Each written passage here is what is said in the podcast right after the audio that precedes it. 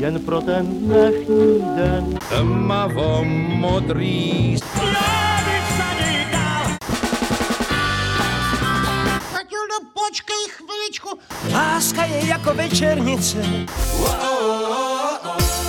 Vítejte u Suprafon podcastu. Dobrý den u podcastu Suprafonu. Zdraví vás Jiří Svoboda. Každý člověk hledá svůj vysněný ostrov pokladu, ale ne každému se ho poštěstí najít. A já si dnes budu povídat se zpěvačkou, která ho našla, našla ho dokonce už před půl stoletím, jak alespoň ve své písni o tom zpívá. A budu si povídat se zpěvačkou Helenou Vondráčkovou, protože její první album se jmenuje Ostrov a na něj dnes budeme vzpomínat, protože právě tahle deska má jubileum půl století. Heleno, vítej. Já taky vítám a jsem ráda, že eh, spolu můžeme vést tenhle ten ho- rozhovor. Tahle deska je výjimečná ještě v jedné věci. Patří mezi ty tvé takzvané nej, které kritika oceňuje do dnešní doby a považuje ho za jedno opravdu z nejumělečtějších alb tvé kariéry. A já, když jsem ho teď poslouchal po té dlouhé době, tak mi opravdu došlo, že ono opravdu je výjimečné. Když si vemu, že přišlo po 60. letech, po písničkách typu pátá, chytila jsem na pasece motýlka a najednou přišla deska silných, náročných šanzonových písní, některých dokonce až rokově znějících. To bylo na tehdejší dobu velmi odvážné. Kdo přišel s tímhle nápadem? No, musím říct eh, a musím se pochválit, což nedělám normálně, ale uh, právě, že si tady jmenoval písničky uh, ze z mých začátků, tak uh, já jsem potom po jisté době a to už byla spolupráce s producentem i tohoto alba, Bohuslavem Ondráčkem, skladatelem a, a aranžérem vynikajícím, tak jsem vedla takový jako jemný boj, protože uh, on mi taky jako měl tendenci potom dál pořád psát písně uh, takového, řekla bych, odlehčenějšího typu a, a pořád uh, nějak mě strkali do škatulky naivní uh, zpěvačky s, s nějakým naivním projevem. No a já už jsem byla velká holka a hrozně mě to štvalo. Tak jsem si pamatuju, že jsem s ním vedla debatu a říkám, hele Bobane, ale tak ty, ty píšeš prostě tak krásné věci, náročný a já jako uh, bych taky jako chtěla spíš už změnit trošku repertoár a tu, tu tvorbu uh, na náročnější věci a já si myslím, že um, mám dojem, že bych to zvládla. No, takže jsem ho v podstatě donutila k tomu, že mi napsal píseň Zpěv náš vezdejší. A tu jsem zpívala v pořadu, který jsme dělali s Golden Kids, Micromagic Circus v Karlínském divadle jsme ho uváděli jako premiéru. No a tam jsem za to sklidila velký úspěch a říkám, vidíš, já jsem ti to říkala ty jsi mě pořád nedůvěřoval. No takže vlastně eh, pak všechny tyhle ty písně další, na který se dívám na ostrovu Heleny, tak vlastně byly vedeny v, v tomto duchu a už jako uh, to byly opravdu některé velmi náročné písně a Myslím si, že ta deska byla velmi vydařená, nejen co se týká výběru skladeb, ale i co se týká hudebního nějakého zpracování, aranží a tenkrát se to všechno točilo že jo, s velkým orchestrem ve studiu. Vzpomínáte si ještě na tu vůbec, na tu atmosféru, na nějaké té emoce, protože to byla první deska, tak možná ještě člověk to uchová v paměti nahrávání. No tak tohle si nějak už jako ne, nevybavuju, ale vím, že to pro mě byla strašně příjemná práce a Boban byl pro mě prostě takovým jako opravdu, jak bych řekla, takovou výzvou, že jsem se snažila prostě to udělat co nejlíp a pamatuju si, že na každou tu píseň jsem se pečlivě připravovala, Chodila jsem na hodiny zpěvu už v té době k profesoru Kareninovi, to mi tenkrát dohodil vlastně Karel Gott. eh, za což jsem mu doteďka vděčná. No, takže jsem si troufla. Eh, Já se ještě přece jenom vrátím k tomu nápadu, protože si říkám, jestli přece jenom třeba ten okruh lidí okolo vás a i vy samotná, neměla jste přece jenom trošičku obavy, jestli lidé vemou desku, která je takhle nabitá náročným repertoárem od začátku do konce. Já o tomhle jsem vůbec nepřemýšlela. A hlavně prostě jsem si říkala, že naopak eh, ocenějí to, že už nepatřím mezi ty eh, holčičky naivní a že, že to určitě vemou. To, to mm, bylo asi tak. Jak moc jste tehdy do dramaturgie Bohuslava Ondráčka zasahovala? No, jemu jsem eh, do dramaturgie nezasahovala, naopak eh, jsem se, každý krok, který on dělal, tak jsem se od něj učila. A dodnes používám jednu, jednu metodu, za kterou se vždycky mý kolegové nebo, nebo spolupracovníci smějou, protože když většinou si teď dramaturgii mých alb dělám sama a pamatuju si přesně na, na jeho systém, který jsem tedy e, převzala. A to je, aby člověk, e, jednak aby, aby vlastně ta to album bylo seřazené tak, jako kdyby to byl koncert. To znamená, aby tam mělo správnou dramaturgii, aby se ne potkávali písně ve stejných tóninách, aby e, prostě to mělo nějakou, nějakou linku, takovou sinusoidu správnou. No a on měl na to takový systém, že si písně, které byly na tom albu, tak si je napsal, rozstřihal je na takové proužky, na, pap, na papírky a teď si tím šoupal prostě, e, napsal si ty tóniny k tomu, že jo, a teď to šoupal tak, aby opravdu e, to bylo ideálně na eh, poskládaný, vystavěný, takže já tenhle ten systém aplikuju doteď a je to báječný, jo, protože eh, jo, jinak eh, člověk se k tomu nějakým způsobem by nedopracoval. Přestože tahle deska je opravdu plná silných a jak říkám někdy velmi náročných skladeb, tak je tam i opravdu několik velmi silných hitů. Můžeš zůstat, můžeš jít, Laleň a Jsem Bůh i ďábel. A nesmí zapomenout na titulní ostrovy pokladu, což je až vlastně výjimečné, že na z jednoho alba vznikne tolik silných písní, které se dostaly i do vysílání rozhlasu. Vy jste nějakým způsobem si třeba i sama tu zahraniční některou vybrala, nebo jste to opravdu nechala na Bohuslavu Ondráčkovi? Dělali jsme to spolu, takže eh, třeba mm, já jsem vždycky obdivovala eh, písničky Michela Legranda, takže píseň The Windmills of Your Mind, eh, můžeš zůstat, můžeš jít, tu jsem si, to si pamatuju, tu jsem si vybrala sama. Ale jinak já se tady dívám, Jsem Bůh i ďábel, to byla taky píseň, která, která mě oslovila. Takže byla to spolupráce uh, obou nás dvou. Tahle deska vznikla už ve velmi nelehké době. Přelom roku 70-71 nastupující normalizace Marta Kubišová už byla odstavená vlastně od profesionální kariéry a vám se ještě tehdy podařilo, že nejenom, že vás doprovázel Golden Kids Orchestr, ale dokonce tam Marty Kubišové hlas v několika písních zní. No, to je pravda. Jak se tohle povedlo? To se tehdy cenzorům nepodařilo odhalit?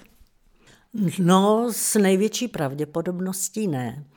A um, ta doba byla bláznivá v té době, takže uh, asi jim to prostě nějakým způsobem uh, uniklo. A bavili jste se třeba s Bouslavem Vondráčkem o tom, že tohle nebezpečí je, že by ta deska nemusela vyjít? Že to tehdy nějakým způsobem třeba ve vzduchu vyselo?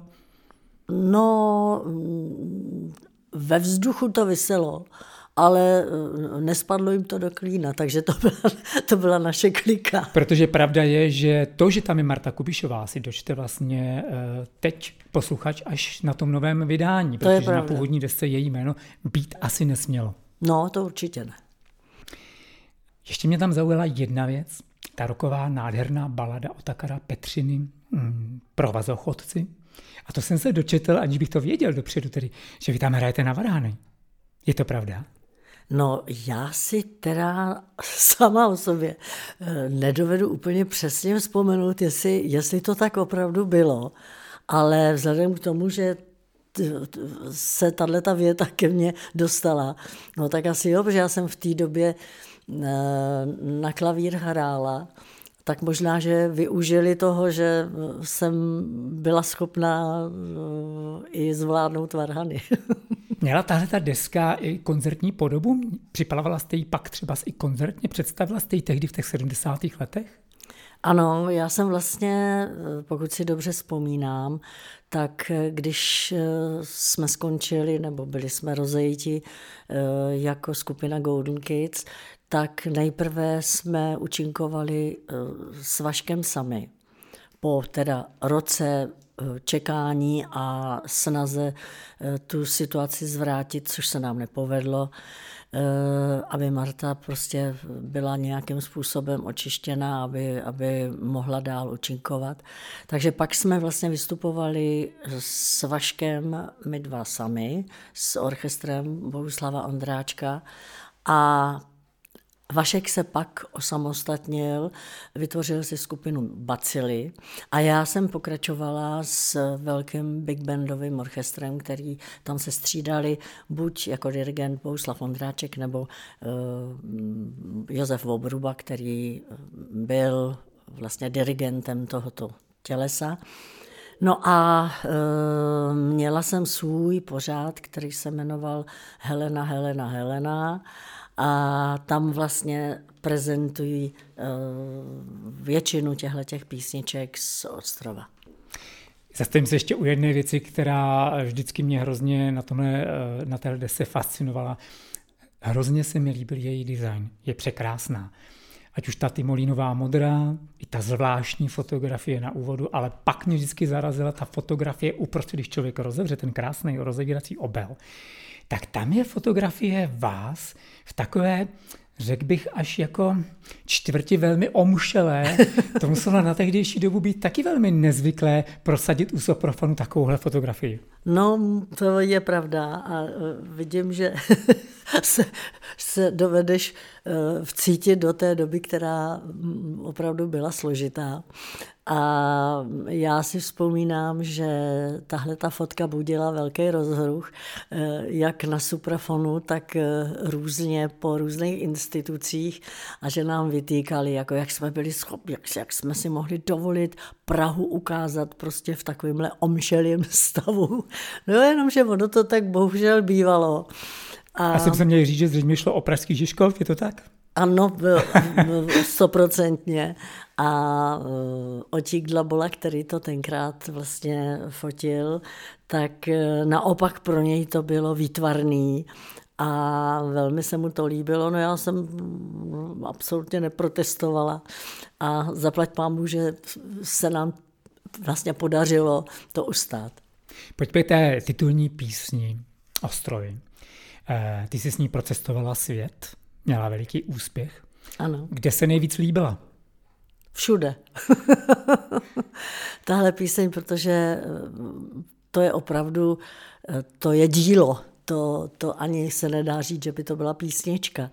Po všech stránkách, eh, jak textový, tak, tak hudební, tak aranžerský. To myslím, že bylo jedno z nejkrásnějších eh, děl, který vlastně Bohuslav Ondráček vytvořil. A on byl mistr ve svém oboru. A každou, každá aranž od něho eh, byla prostě do posledního detailu vykonstruovaná, vymyšlená, eh, prostě já, si, já už ani nevím, jestli v dnešní době by byl někdo schopen uh, takovým způsobem pracovat. Připomeň, kde všude ji diváci slyšeli. No tak já jsem v té době uh, jezdila hlavně uh, po Československu, ale taky v Německu, uh, v Sovětském svazu bývalým, v Japonsku jsem byla na, na festivalu, kde jsem, pak na turlé, kde jsem tu písničku zpívala. No a vracela jsem se s, s touto písní a vlastně s tímhle tím repertoárem eh, neustále během celé své kariéry až doteď. Eh, ty jsi za tuhle desku dostala neuvěřitelnou pochvalu od kritiků, já už jsem to říkal na začátku, dokonce Jiří Černý, a to já tady zacituju. Obávaný kritik. Obávaný kritik, ano. Napsal, že dokáže, že zahraničním skladbám dát vlastní tvář a naprosto Helena Vondráčková splňuje požadavky kladené na šanzoniérku. Jak tedy ti to znělo tím uším, protože jenom musím ještě všem, kteří nás poslouchají, říci, že tehdy ti bylo 23 let. No jo. je to neuvěřitelný, ale je to tak. No tak eh, to víš, že mě toho mm, neuvěřitelně potěšilo a vážím si toho, že jsem takovéto ocenění zrovna od Jirky Černého dostala. Tam mm, nesmím zapomenout ještě na jednu důležitou složku a to si člověk taky uvědomí teď při tom zpětném poslechu, ty texty. To jsou někdy až básně od Zdeňka Rytíře, Zdeňka ano. Borovce. Neuvěřitelné kvality, až si někdy říkám, že to možná byly taky jejich jedny z nejlepších věcí, jaký za celý život stvořili. Jak se to povede, že najednou se sejde takováhle konstelace a takhle to prostě vyjde? No prostě někdy to tak je. Prostě se sejdou, sejdou uh, lidi, kteří harmonují mezi sebou, kteří prostě mají stejný cíl, stejný cítění, stejný myšlení a pak je možný, že něco takového vznikne. Eh, když si dostala tuhle tu kritiku, která tě tak neuvěřitelně nádherně ocenila jako vlastně skoro šanzonovou zpěvačku, Nepřemýšlela jsi nikdy o tom, že by si tadyhle tomu žánru zůstala věrná, že vlastně tahle deska by byl takový základ, jak pak dál? No, tak ono v podstatě eh, to, se to tak rozvinulo, protože i když eh, eh, zpívám vyloženě populární styl, tak to mé spektrum je přece jenom široké, takže i ten šansonový nádech písniček ve svém repertoáru mám a jsem za to ráda. Ono možná i to bylo tím, že, že jsem jako byla schopná eh, to takto zaspívat a interpretovat. Eh, bylo to, že jsem jako mladá holka eh, tíhla k jazzové muzice, ráda jsem jí poslouchala, poslouchala jsem Elu Fitzgerald, Sáru Von a tam člověk eh, to jako nadejchá, ten, ten styl a, a prostě ten způsob eh, přístupu k, k interpretaci různých věcí. No, takže i tenhle Duka si poskytla na albu Paprsky. Myslím taky jednom z nejkrásnějších alb tvé kariéry. Ale o tom ano. asi zase někdy jiný. Poslechla jsi si dnes tu desku po těch mnoha letech celou znova? No, byla jsem nucená, ale poslechla jsem si ji i ráda s odstupem času. A, a co jí říkáš v zpětném pohledu? No tak eh, myslím si, že něco na tom je, to, co, to, co jaký hodnotil Jiří Černý a že v, v tom útlém věku Eh, opravdu to zní jako, když to zpívá už eh, eh, prostě otřelá, zkušená zpěvačka. A mám z toho velkou radost. Je na tom albu některá z písní, kterou ty máš obzvlášť ráda, máš někdy uloženou u srdce a moc ráda se k ní na koncertech vracíš? Určitě je to píseň, kterou jsem naspívala i v, vlastně ve, ve dvou dalších mutacích a to je Michel Legrand, uh, Le Moulin de mon cœur, The Windmills of Your Mind, můžeš zůstat, můžeš jít. Ty teď uh, vlastně plánuješ, ještě dojíždíte šňůru koncertu Lucerna. Nepřemýšlela jsi o tom, že by si některou z těch písní třeba v rámci Vánoční Lucerny připomněla? No, určitě se na to chystám. A možná mi nedá, abych se úplně na závěr nezeptal na otázku, kterou jsem vlastně začal celý náš rozhovor. Našla si opravdu ten svůj vysněný ostrov pokladů, jak ti ho pánové vysněli Zdeněk Krytíř a Bouslav Ondráček? Určitě jo a jsem ráda, že na něm pořád zůstávám celý život. Děkuji za rozhovor. Naším hostem byla Helena Vondráčková.